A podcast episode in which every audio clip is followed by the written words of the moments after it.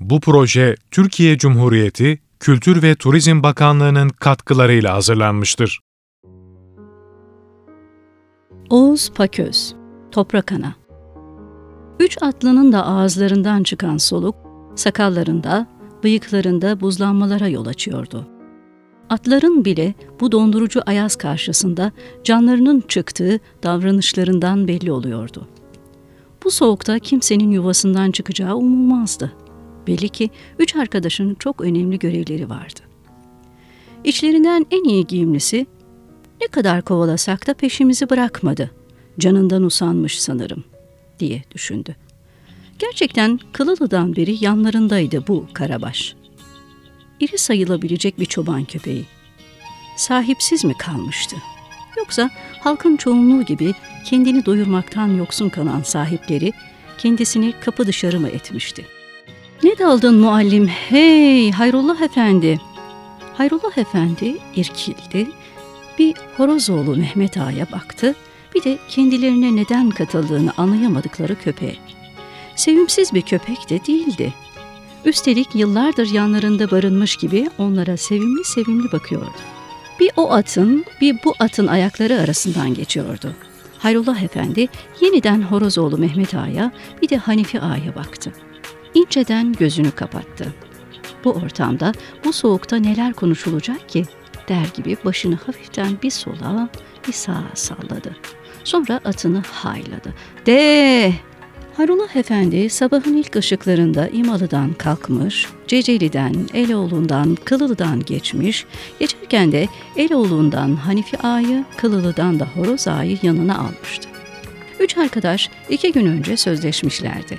Maraş, Fransız işgalinde inliyor, direniyor, savaşıyordu. Maraş'ın işgal karşısında başarılı olabilmesi için dışarıdan yeni Fransız birlikleri gelmemeliydi. Yerli Ermenilerin işgal gücüne katılmaları da çok önemli değildi. Maraş inançlıydı. Bu yüzden güçlüydü. Yeter ki Adana'dan, Antep'ten yeni Fransız birlikleri gelmesindi.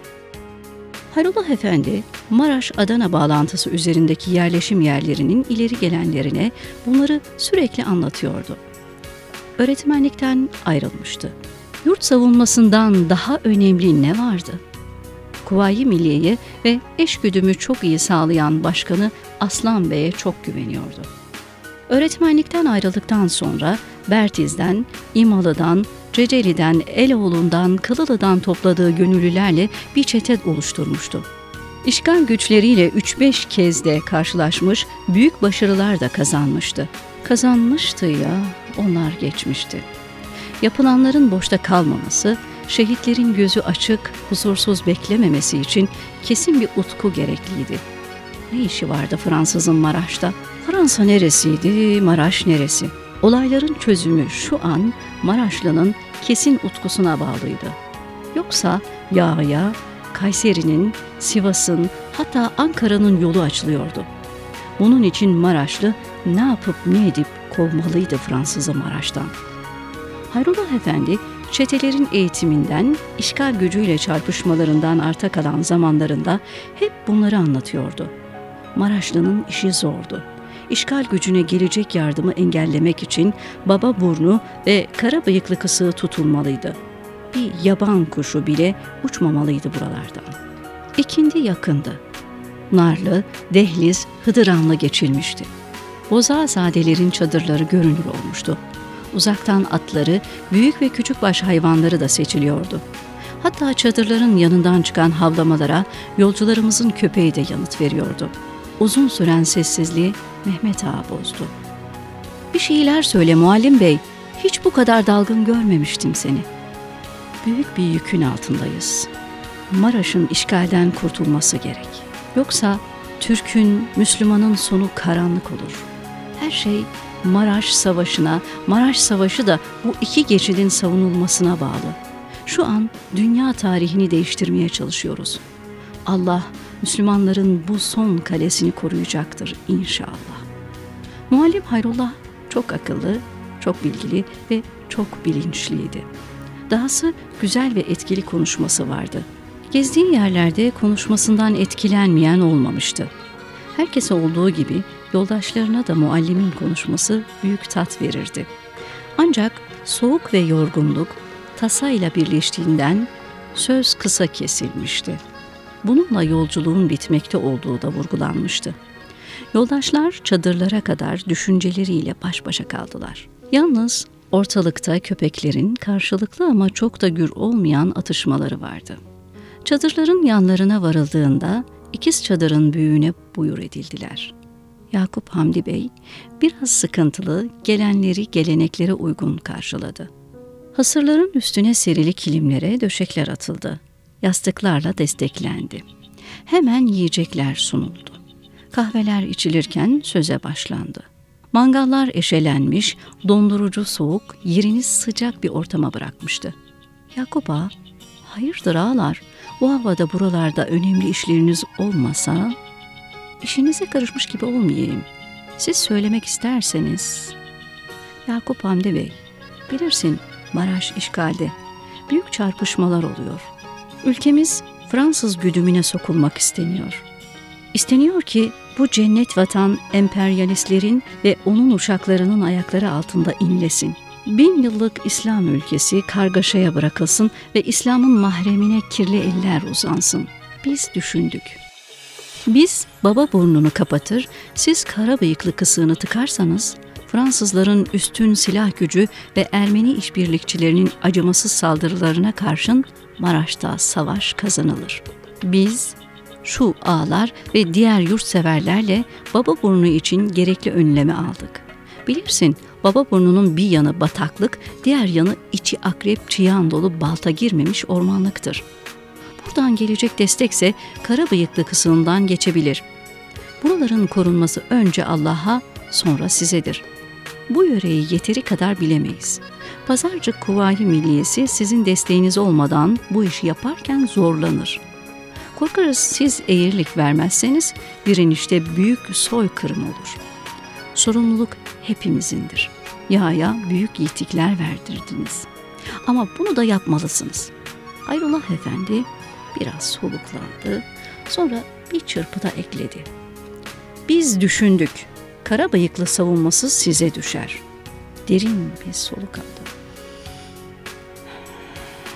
Sırtını yastığa dayadı ellerini kavuşturdu.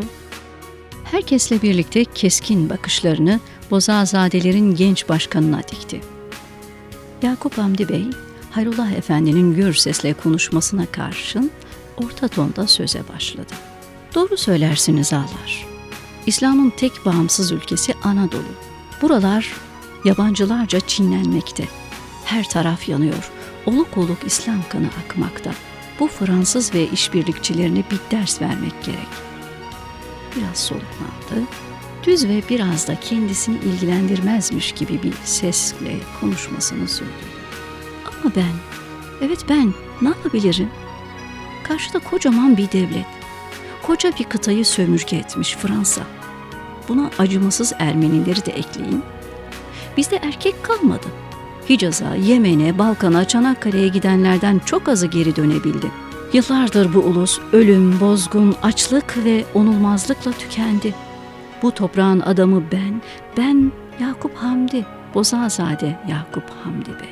Kimine göre de paşa. İşte çadırda yaşıyorum. Bir çobanım ben, bir çoban parçası. Bir çobanın koca bir devlete kafa tutması düşünülemez. Hayır ağlar hayır, çok istememe karşın olamaz.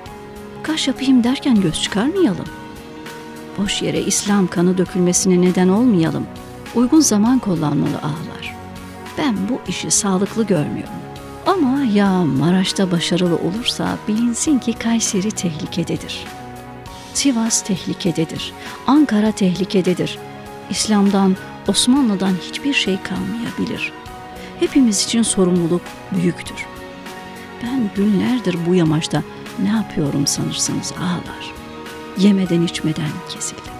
Üzüntümden günlerdir yağız atıma bile binemedim. Yalnız bizimkiler değil, bütün oymakların sorumluluğu var üzerimde. Yarın bu nedenle büyük kırım olursa, bunun sorumluluğundan nasıl kurtulurum? Eşimin, dostumun yüzüne nasıl bakarım? Hem bu güç yarın da gerekli olacak.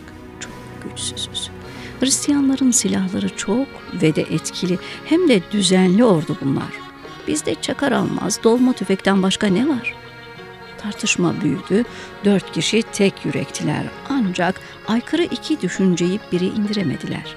Yakup Hamdi Bey bir gelenlerin dediklerini doğru buluyor, sonra oymağı kırdıracağı aklına gelince yeniden görüş değiştiriyordu. Kafası allak bullak olmuştu. Olayın iki boyutunu da ayrı ayrı tartıyor, karar vermekte zorlanıyordu. Daha doğrusu konuklara bir türlü tamam diyemiyordu. Ayazlı, soğuk bir gün bitiyor, güneş batmaya hazırlanıyordu. Çadırdakiler susmuş, gözlerini yere dikmişler, sanki soluk dahi almıyorlardı. Dışarıdan çocuk sesleri de gelmez olmuştu, hayvan sesleri de duyulmuyordu. Yüzyıl duygusu veren bir iki dakikalık sessizlik bir anda çadıra giren birine çadırdakilerin bakmak için başlarını kaldırmalarıyla bozuldu. Çadıra giren Yakup Hamdi Bey'in genç eşi Hacey Hatun'du. Hacey Hatun eşine üç adım kalasıya kadar yaklaştı. Tok bir sesle konuşmaya başladı. Bey, bey, konuşmalarınızı dinledim. Günlerdir ülkemizin, insanlarımızın çektiği acıları ben çekmiyor muyum sanıyorsun? Özgürlük olmazsa, bağımsızlık olmazsa, namus ayaklar altına alınırsa buna yaşamak mı denir? Bey, bey, sen bu oymağın babasıysan ben de annesiyim. Sen bu savaşa katılmazsan ben katılacağım. Kardeşlerimi, yeğenlerimi, akrabalarımı toplayacağım. Para dersen çeyiz olarak getirdiğim pusatlarım var. Sağmal ineklerim, koyunlarım, atlarım, develerim var. Baba armağanı. Gün bugündür Yakup Hamdi Paşa. Muallim Hayrullah'ın, Mehmet Ağa'nın, Hanife Ağa'nın gözleri parladı. Yüzlere bir gülümseme geldi. Yakup Hamdi Ağa'nın bağdaş kurmuş konumdan tek diz üzerine geçerken usulca Bismillah dediği duyuldu. Dışarıda tatlı bir koşuşturmanın başladığı algılandı. Ne zaman çıktığı anlaşılmayan Hacı Hatun'un tok sesi buyurgan bir tavırla obada yankılandı. Ne duruyorsunuz?